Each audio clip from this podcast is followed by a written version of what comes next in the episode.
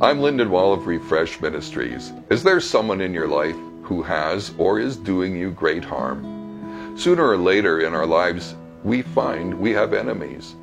When you do, it is easy to become consumed with the evil they have done and the damage they have caused. Some people in history have learned to turn their enemies into gifts.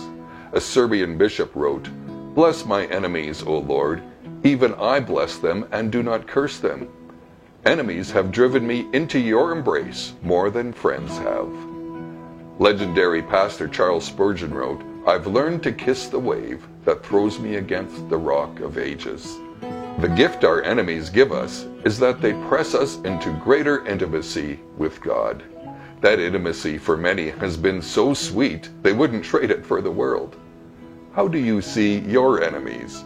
Perhaps it's time to reframe the way you think about them. I encourage you to share this video with someone you know is battling an enemy in their life. And for more soul care, go to refresh ministries dot org.